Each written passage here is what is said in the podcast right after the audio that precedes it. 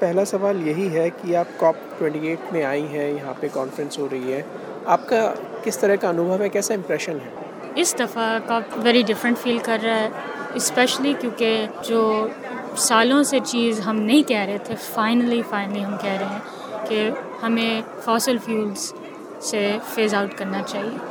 और I think for that reason जो progress इस कॉप इसको आप डिलीवर करेगा, वो हम वो gonna look back at it for years to come and that's why it feels different we are not civil society is not avoiding the elephant in the room आपने देखा कि पिछले साल पाकिस्तान में टेरेबल भयावह बाढ़ आई और उसके बाद आप ऐसे कॉन्फ्रेंस में आते हैं जहाँ पे अभी भी पूरी तरह से डिसीज़न नहीं हो पा रहा है एग्रीमेंट नहीं हो पा रहा है। तो ये आप जैसे यूथ एक्टिविस्ट के लिए किस तरह का एक इम्प्रेशन है या एक्सपीरियंस है?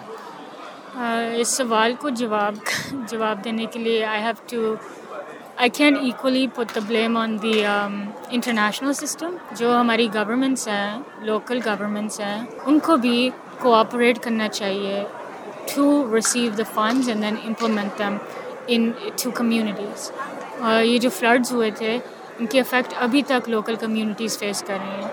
जो फाइनेंशियल मेकनिज़म्स डिलीवर हुए थे वो अभी तक नहीं मिले लोगों को। तो आई I मीन mean, हम हम इंटरनेशनल स्पेस में आके ग्लोबल नॉर्थ गवर्नमेंट्स को ब्लेम कर सकते हैं फ़ाइन पर फिर वापस घर जाके वही काम करें तो क्लाइमेट क्राइसिस सॉल्व नहीं होएगा। आप एसजी की टीम में है सेक्रेटरी जनरल का जो यू, यूथ एडवाइजरी ग्रुप है और भी काफ़ी अलग अलग कंट्रीज़ से उनमें जो यूथ एक्टिविस्ट हैं वो आए हैं। उनके साथ काम करना उनसे मिलना या इंटरेक्शन करना कैसा लगता है? डिफरेंट कंट्रीज़ हो सकती हैं लेकिन शायद चैलेंज वही है।